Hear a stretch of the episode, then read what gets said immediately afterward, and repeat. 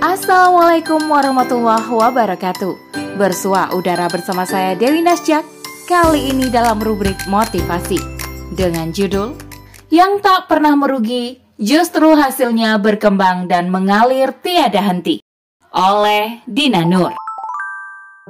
Jangan membatasi misi kita hanya sekedar di dunia saja, tetapi juga harus jauh sampai masa depan yang sebenarnya. Masa depan yang harusnya menjadi fokus kita adalah syurga, bukan lagi dunia yang menjadi tujuan kita karena ia hanya sementara belaka.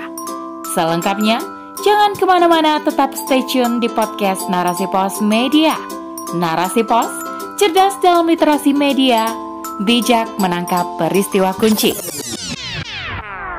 Adakah orang yang ingin mendapatkan kerugian dalam usahanya? Tentu, Tak ada seorang pun yang mau merugi dalam berusaha. Sudah alamiahnya, untung menjadi hal yang ingin diraih manusia. Berbagai cara dilakukan orang supaya keuntungan terus diperoleh. Investasi menjadi salah satu cara untuk mendapatkan keuntungan lebih. Dari harta yang dimilikinya, seseorang berinvestasi supaya harta tersebut bisa produktif dan menghasilkan keuntungan yang akan menambah pundi-pundi kekayaannya. Dalam dunia kapitalisme sekarang ini, orang dituntut memusatkan perhatiannya pada manfaat semata, tanpa melihat yang lainnya, terutama prinsip agama. Manusia didorong melakukan segala cara untuk meraih manfaat tertentu. Konsekuensinya, apa pun menjadi sah dilakukan agar tujuan bisa tercapai. Manfaat di atas segalanya Keuntungan menurut persepsi masing-masing pun dikejar dengan berbagai macam upaya. Aturan dibuat untuk memuluskan jalan menuju tujuan. Tak jarang, aturan disesuaikan supaya bisa meraih tujuan yang telah ditargetkan. Tak heran bila aturan bisa berubah kapan pun diinginkan. Tak ada aturan dan prinsip baku selain manfaat itu sendiri. Ini Berbeda dengan Islam yang amat memperhatikan aturan, bukan aturan manusia yang mudah berganti dan disesuaikan, melainkan aturan baku dari Sang Pencipta kehidupan. Setiap perbuatan kita selalu terikat dengan aturan yang telah Dia tetapkan, karena apa yang kita miliki adalah kepunyaannya, maka sudah sepantasnya kita memperlakukannya menurut apa yang Dia perintahkan tidak boleh sembarangan. Demikian pula halnya dengan harta yang kita punya. Sesungguhnya, ia adalah milik Allah yang dititipkan kepada kita. Dalam mengelola atau memanfaatkannya, haruslah sesuai dengan cara-cara yang dibenarkan olehnya. Pembelanjaan dan pengembangan harta haruslah menurut koridor syarak. Melakukan yang halal dan meninggalkan yang haram adalah patokannya. Syariat menetapkan bagaimana Muslim membelanjakan hartanya, bukan semata untuk memenuhi kebutuhan atau mengejar keuntungan, melainkan bagaimana harta tersebut membawa keberkahan bagi manusia.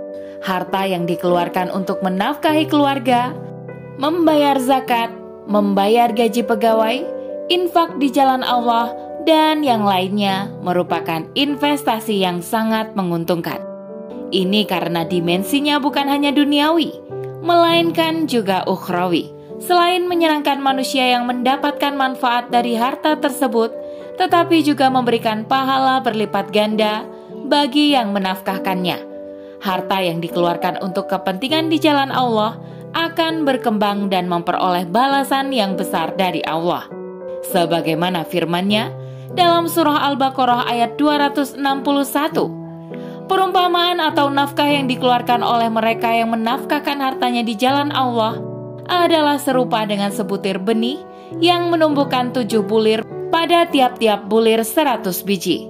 Allah, dialah yang melipat gandakan pahala bagi siapa saja yang dikehendaki. Allah maha luas karunianya, lagi maha mengetahui. Jangan membatasi misi kita hanya sekedar di dunia saja, tetapi juga harus jauh sampai ke masa depan yang sebenarnya. Masa depan yang harusnya menjadi fokus kita adalah surga, bukan lagi dunia yang menjadi tujuan kita, karena ia hanya sementara belaka. Sudah saatnya kita berpikir dan bertindak cerdas dengan mengalihkan perhatian kepada sesuatu yang bersifat kekal.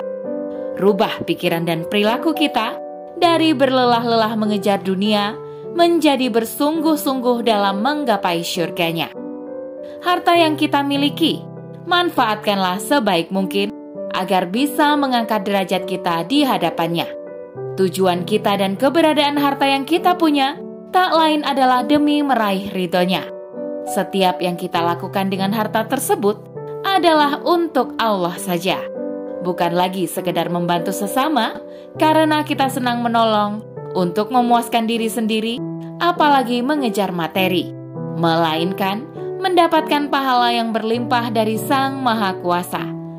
Dengan membelanjakannya untuk hal-hal yang wajib maupun sunnah seperti sedekah, harta itu akan terus mengalir pahala hingga membawa pemiliknya ke tempat terindah di syurga. Bila kita memiliki kesempatan untuk melakukan sebanyak mungkin amal kebaikan dengan harta kita, maka jangan sia-siakan. Mungkin harta akan berkurang, bahkan habis. Namun, jika kita niatkan untuk Allah, Allah akan mengganjar dengan luar biasa. Ingatlah kita dengan sabda Rasulullah Sallallahu Alaihi Wasallam orang yang berinfak di jalan Allah akan dipanggil oleh salah satu dari pintu surga yang berseru, "Wahai hamba Allah, kemarilah menuju kenikmatan." Jika ia dari golongan yang suka mendirikan sholat, maka ia akan dipanggil dari pintu sholat. Yang berasal dari kalangan mujahid akan dipanggil dari pintu jihad. Jika berasal dari golongan yang suka sekali bersedekah, maka akan dipanggil dari pintu sedekah. Hadis riwayat Bukhari dan Muslim. Diri kita, harta dan seluruh hidup kita menjadi modal dalam berinvestasi di ladang akhirat. Jiwa, raga, dan pikiran kita yang sehat adalah modal untuk beramal sesuai tuntunan syariat. Harta yang kita miliki, investasikanlah ia pada perniagaan yang tak akan pernah merugi, yakni perniagaan di jalan Allah. Ilmu yang kita kuasai, ajarkan dan amalkan supaya kebaikannya terus mengalir tiada henti. Hidup kita yang hanya sekali dan sejenak ini, curahkanlah untuk menggapai ridhonya di segala sisi. Mempersiapkan generasi yang saleh agar menjadi penerus dalam kebaikan. Setiap manusia akan berakhir dalam kematian, namun kebaikan yang dilakukan semasa hidup tak akan pernah lekang oleh zaman. Sabda Rasulullah yang tercinta selalu menjadi pengingat kita bahwa apabila manusia itu meninggal dunia, maka terputuslah segala amalnya kecuali tiga, yaitu sedekah jariah, ilmu yang bermanfaat, dan anak saleh yang mendoakan kepadanya. Hadis riwayat Muslim. Kepada Allah sajalah kita memohon segala pertolongan dan perlindungan. Semoga Allah senantiasa menjaga langkah kita agar tetap lurus di jalannya. Wallahu a'lam. Demikian rubrik motivasi kali ini. Sampai bertemu di rubrik motivasi selanjutnya. Saya Dewi Najak undur diri. Assalamualaikum warahmatullahi wabarakatuh.